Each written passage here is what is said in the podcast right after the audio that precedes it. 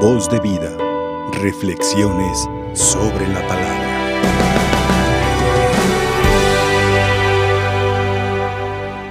San Mateo es toda una historia maravillosa que tenemos que analizar con mucho cuidado, hoy que lo celebramos.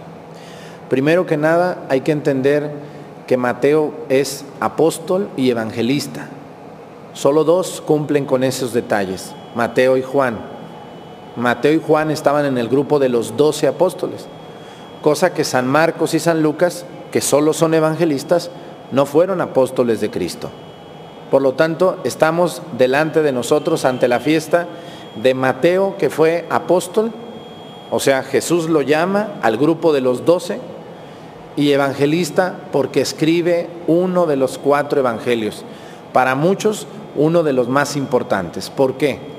Primero que nada hay que ver a San Mateo. Fíjense que cuando nosotros tenemos nuestra Biblia, suponiendo que esta es la Biblia, y tenemos un libro ya bien diseñado, bien traducido, bien ordenado, versículos, capítulos, todo, pues la vemos y se nos hace algo muy fácil, pero no. La historia de la Biblia es fabulosa y formidable y también misteriosa. El primer escrito que existió después de que Cristo muere y resucita, se cree que fue una, una, como un manualito que escribió San Mateo, que se llamaba Las Palabras de Jesús o los dichos o los hechos de Jesús. No tenía el nombre de Evangelio. Entonces, estábamos hablando de que el primer librito que existió con los, del, del, Nuevo Testamento, se podría decir, o el primer escrito que existió, fue un, un libro que no se llamaba Evangelio, que le decían las palabras de Jesús. Entonces, ¿quién lo escribió? San Mateo. Y se cree que lo escribió en arameo, fíjense nomás, el idioma que se hablaba donde Jesús vivió, allá arriba en Galilea, no en Jerusalén era como un dialecto. Entonces, ese fue como el primer librito que se escribió. Y San Mateo ahí no se sabe bien porque todo esto se queda en el misterio de la escritura de la, de la Biblia. Y luego dice, dice, dicen los, los especialistas que después viene el Evangelio, como lo tenemos hoy, pero ya escrito en griego, donde aquellas palabritas que San Mateo había escrito, y se dice que ahí estaban las bienaventuranzas, que fue una de las primeras cosas que se escribieron, dichosos ustedes los cuando los injurien porque serán, etcétera. Esas palabritas se le van a meter al evangelio y ahora el evangelio va a ser la vida de Jesús, pero ya con esas palabritas metidas. Así que como que el evangelio de San Mateo que hoy tenemos es como una como una mezcla del primer escrito y del evangelio. ¿Por qué es tan complicado esto decirlo? Bueno, pues en ese tiempo la historia era muy compleja, muy complicada de narrar, de escribir y algo muy interesante es que el evangelista Mateo va a escribir, va a escribir mucho después la vida de Jesús. ¿Sabían ustedes que el primer libro que se escribió fue el libro de, de, la carta de San Pablo a los tesalonicenses alrededor del año 50, más o menos 17 años después de que Cristo murió? Fíjense nomás. Uno pensó que, uno pensaría que los evangelios se escribieron inmediatamente, ¿no? Al año que murió Jesús, pero no. El primer libro que se escribe de todo el Nuevo Testamento es la carta a los tesalonicenses de San Pablo. Y después va a venir el Evangelio de San Marcos. Primero se escribe el Evangelio de San Marcos como lo tenemos ahorita. Y después viene el de San Mateo. Luego el de San Lucas y luego el de San Juan. Pero esto es muy importante saberlo porque ¿por qué no se escribió inmediatamente la historia de Jesús? Porque la gente conocía a Jesús. Nadie tenía idea de, quién era Jesús o de por qué, por, qué, escribirlo si toda la gente lo conoció. Yo si hubiera hecho un escrito en Cafarnaum, donde Jesús es una de las ciudades donde más lo conocen, pues nadie lo compra. Decir, pues, ¿para qué me cuentan? Si yo lo vi, yo lo viví, yo lo conocí, yo lo entendí. El asunto va a venir cuando los apóstoles empiezan a morir, o se empiezan a separar o irse a diferentes lugares, entonces las noticias sobre Jesús empiezan a hacer mucha confusión. Ya ven que casi no nos gusta el chisme, ¿no? Inventar cosas y entonces los apóstoles vieron la necesidad de poner por escrito la vida de Jesús o los acontecimientos de Jesús. Y luego vienen los evangelios y aquí entra el de San Mateo que se dice que es el evangelio que más une al Antiguo Testamento y al Nuevo. Por eso, si ustedes abren su Biblia de tradición y de traducción católica, van a ver que el primer evangelio de los cuatro es San Mateo, porque es como el gancho entre el Antiguo Testamento y el Nuevo. Es como el, el eslabón que une a los dos, aunque el más antiguo, totalmente como los tenemos, es el de San Marcos. Pero bueno, vamos a ver otra cosa. Esto para que vean qué preciosa es la historia de los evangelios. San Mateo, este hombre que de nombre Leví, ¿se acuerdan ustedes que tenía el nombre de Leví? ¿O no se acuerdan ustedes de eso que decían Leví? Leví que quiere decir maestro en hebreo. A mí, uno, a mí me llama mucho la atención la llamada de los apóstoles, pero el que más me llama la atención es el de San Mateo. ¿Por qué?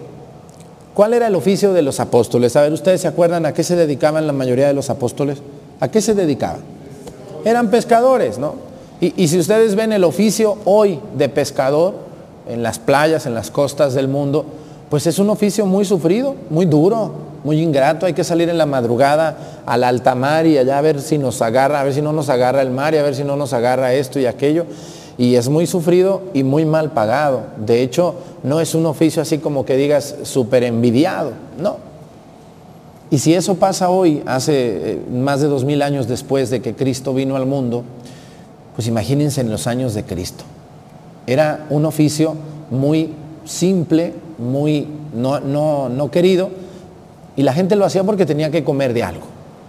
Entonces, cuando Jesús llama a los apóstoles, siendo pescadores, entre ellos Pedro, Juan, Andrés y varios más que eran pescadores, de otros no sabemos el oficio, pero muy probablemente eran pescadores o se dedicaban a la pesca, porque estaban todos alrededor del lago de Genezaret y pues ahí la pesca es lo importante, era lo importante. Pero con Mateo se rompe el molde. Mateo no era pescador. ¿Qué era Mateo? Era dos oficios tenía. ¿Se fijaron ustedes en el Evangelio hoy? Era recaudador de impuestos y era publicano. ¿Qué era recaudador de impuestos? Pues es lo que hoy hace el SAT, ¿verdad? Que no nos gusta casi a nadie de nosotros ir al SAT a pagar los impuestos. Pero aquí viene algo más feo. Mateo recaudaba impuestos no para Israel, sino para quién? Para Roma. Hay que recordar que en los tiempos de Jesús el emperador Tiberio, que era el que dominaba esas tierras, los romanos eran muy listos, eran muy listos para las leyes. Y los romanos lo que hacían con los pueblos, cosa que no hicieron ni los griegos, ni los persas, ni los babilonios, por eso tronaron esos imperios y por eso el imperio va a durar más de 1500 años. Entonces, ¿Cómo le hicieron los, los, romanos para dominar tanto tiempo a tanta gente? Eran muy listos. Ellos llegaban y les decían, ¿sabes qué? Yo te domino, no te voy a hacer nada, te dejo en paz, tú cree en el Dios que creas, profesa tu religión, ordénate como tú quieras, cásate como tú quieras, haz lo que tú quieras. Yo no te impongo nada. Nomás me vas a pagar un, un impuesto. Me vas a pagar un impuesto y yo te cuido de que no lleguen otros otros salvajes. ¿Se acuerdan ustedes de los bárbaros que les decían? Los bárbaros les decían bárbaros porque eso sí llegaban y mataban y saqueaban y hacían mucho daño. Entonces, los romanos hacían lo mismo, pero de manera muy educada. Robaban, saqueaban, mataban, pero eran listos. Ellos decían, yo no me meto con tu reinado, con tu religión. Entonces los israelitas decían, pues mejor con estos. Así no, no se meten en nuestra religión. Acuérdense cuántos pleitos hay entre Poncio Pilato, que es un procurador, o sea, Roma lo pone a que procure justicia en, Judea, pero hay un rey, el rey Herodes, que es un rey sin corona, pues un reyesuelo, ahí nomás lo tenían. O sea, les dicen, yo te respeto tu rey, que tu rey decide y todo, en todo, menos en el dinero, allí no decide tu rey. Entonces los, los pueblos sometidos se sentían bien con Roma que no les hacían mucho, pero les cobraban impuestos. Y los israelitas, que son muy nacionalistas, pues no les gustaba pagar. ¿A quién de ustedes les gusta pagar impuestos? A ver, levántenme la mano. ¿A quién le encanta ir a la recaudadora a pagar impuestos? Y son para nuestro país. A nadie le gusta. Ahora imagínense que estuviéramos que pagar nosotros impuestos para darle a Estados Unidos o a Canadá o a... ¿Les encantaría? A nadie le gustaba. Mateo recaudaba impuestos para Roma. Entonces era un hombre repudiado, odiado, criticado, no querido. Y era un hombre muy listo, porque no cualquiera hacía eso. Él era judío, era publicano, era conocedor de las cosas de Dios, era un hombre estudiado, se podría decir, si se le puede decir en ese tiempo estudiar, pero sabía muy bien el manejo de los dineros. Y vivía en Cafarnaúm, donde Jesús vivió los últimos tres años. Hay que recordar que Jesús va a vivir en cinco lugares. Nace en Belén, se refugia en Egipto, regresa a vivir a Nazaret, luego en Cafarnaúm los últimos tres años y el último mes, dos meses de su vida en Jerusalén. En esos cinco lugares Jesús va a vivir. Pero donde más públicamente se va a saber su vida es Cafarnaúm. Cafarnaúm es una ciudad pequeñita que está en medio de otras muchas ciudades como son Mashada, Bethsaida, Nazaret. E, entonces en ese lugar céntrico Jesús se establece. Y de Cafarnaúm es Pedro y es Mateo y es Andrés. Esos apóstoles son de ahí. Entonces, desde él, él, conoce, obviamente a Mateo no lo conoce desde la infancia, lo conoce a partir de Cafarnaúm. Y en Cafarnaúm se da cuenta que él es el recaudador de impuestos. Yo no sé si se hicieron amigos o algo, pero Jesús le dice, Mateo, ven y sígueme. A ver, y aquí viene lo interesante. Mateo tenía un muy buen trabajo, ¿verdad que sí? ¿O no? Hoy en día los recaudadores de impuestos, algunos todavía roban. ¿O no? Sí, a lo descarado algunos los inspectores, todo eso es lo mismo, ¿no? nomás le llaman inspectores, les llaman recaudadores, les llaman receptores, pero es lo mismo. Todavía ellos a veces por una multa o algo pueden robar y tomar algo que no es suyo. Imagínense en los tiempos de San Mateo, no había fiscalización, no había visitas, no había este, revisiones, no había auditorías. Pues él recibía impuestos y yo creo que a lo mejor alguna vez pudo haber tomado algo de ahí. San Mateo tenía un súper trabajo en los tiempos de Jesús. Un trabajo que muchos quisieran. Estar donde hay dinero todos los días, sentadito, porque dice que estaba sentado en la mesa de recaudador de impuestos. Todos tenían que pagar impuestos, incluido Jesús, que también pagaba impuestos. No sé si se acuerdan ustedes que le dijo a Pedro, saca un pescado y en la boca te vas a encontrar una moneda, paga por mí y por ti. ¿Se acuerdan ustedes de ese evangelio? Bueno, pues entonces Jesús va a ver a Mateo y lo va a invitar y le va a decir así tal cual. Déjenles vuelvo a leer cómo le va a decir. Jesús vio a un hombre llamado Mateo sentado en la mesa de recaudador de impuestos y le dijo, sígueme. Él se levantó y lo siguió. Dejar ese trabajo tan bueno para seguir a un hombre al que muchos tenían por loco, como era Jesús porque lo tenían por loco, dejar un trabajo tan bueno para seguir a alguien que lo acusaban de endemoniado, porque a Jesús lo acusaban de endemoniado, de glotón, de tragón, y dejar ese trabajo tan bueno para seguir a alguien tan extraño, tan raro, no lo hace cualquiera. Y por eso el llamado de Mateo es un llamado único y excepcional. Yo conozco personas que a veces les digo, oiga señora, ¿no le gustaría? No, yo que voy a andar yendo allí, yo tengo mucho que hacer, yo tengo que ir a ver a mis... Yo tengo... Bueno, está bien, Dios la bendiga. Oye muchacho, este, ¿no te gustaría? Este? No, yo, yo quiero estudiar, yo cómo me voy a ir al seminario, yo no, yo no soy para eso. Y a veces no somos capaces de dejar cualquier cosa, por menor que sea, para seguir a Dios.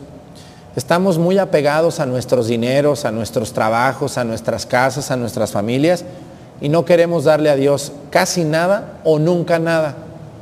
Queremos que todo nos lo den. Yo conozco personas que quieren que el, que el Padrecito les resuelva todos sus problemas y les ayude en todo lo que quieran, pero ellos no son capaces de dejar algo. Y la pregunta es esa, Mateo dejó su trabajo de recaudador de impuestos, un super trabajo increíble, impresionante, con el que pudo haber vivido toda su vida bien. Pero Mateo, algo tuvo Jesús que lo irradió, que lo llenó y lo siguió. Como hoy en día, para mucha gente seguir a Dios es una cosa de locos. Muchas personas no se explican cómo un hombre puede dejar una mujer, una familia, el tener unos hijos para servir a Dios. Bueno, pues así es el poder de Dios. Y no todos tienen el privilegio de seguirlo como se debe de ser. Hay personas que prefieren seguir a otras cosas y no a Dios. Y no me refiero a que no haya vocaciones. Si ustedes tienen la vocación del matrimonio, si ustedes tienen la vocación de estar solteros, porque también es una vocación estar solteros, o tienen la vocación de la vida consagrada en una vida religiosa de monja, de consagrada, de maestra o de ser sacerdote, en las tres vocaciones que existen se le debe de servir a Dios con apertura y con desprendimiento. Porque quien no siga a Dios de manera radical tampoco recibirá ningún premio. ¿Se acuerdan del Evangelio del día de ayer? Los talentos, eh, el trabajo. ¿Se acuerdan ustedes que a uno los llamó temprano, a unos a media tarde, a unos a mediodía, a unos a media mañana y otros en la, en la anochecer o en el atardecer? Yo les decía en mi parroquia que el denario, el premio fue igual para todos. A todos los premió igual, les pagó igual, pero todos trabajaron. Todos trabajaron, ese es el común denominador. Dios no le pagó a ningún ocioso por estar de ocioso. Y hoy vuelve a aparecer esto de, San Mateo. San Mateo tiene un buen trabajo y Jesús lo invitó a que lo siguiera. Y, Jesús, y, Mateo lo va a seguir y lo va a seguir totalmente, nada de que, pues a ratitos, ya que salga de trabajar. No, lo siguió totalmente.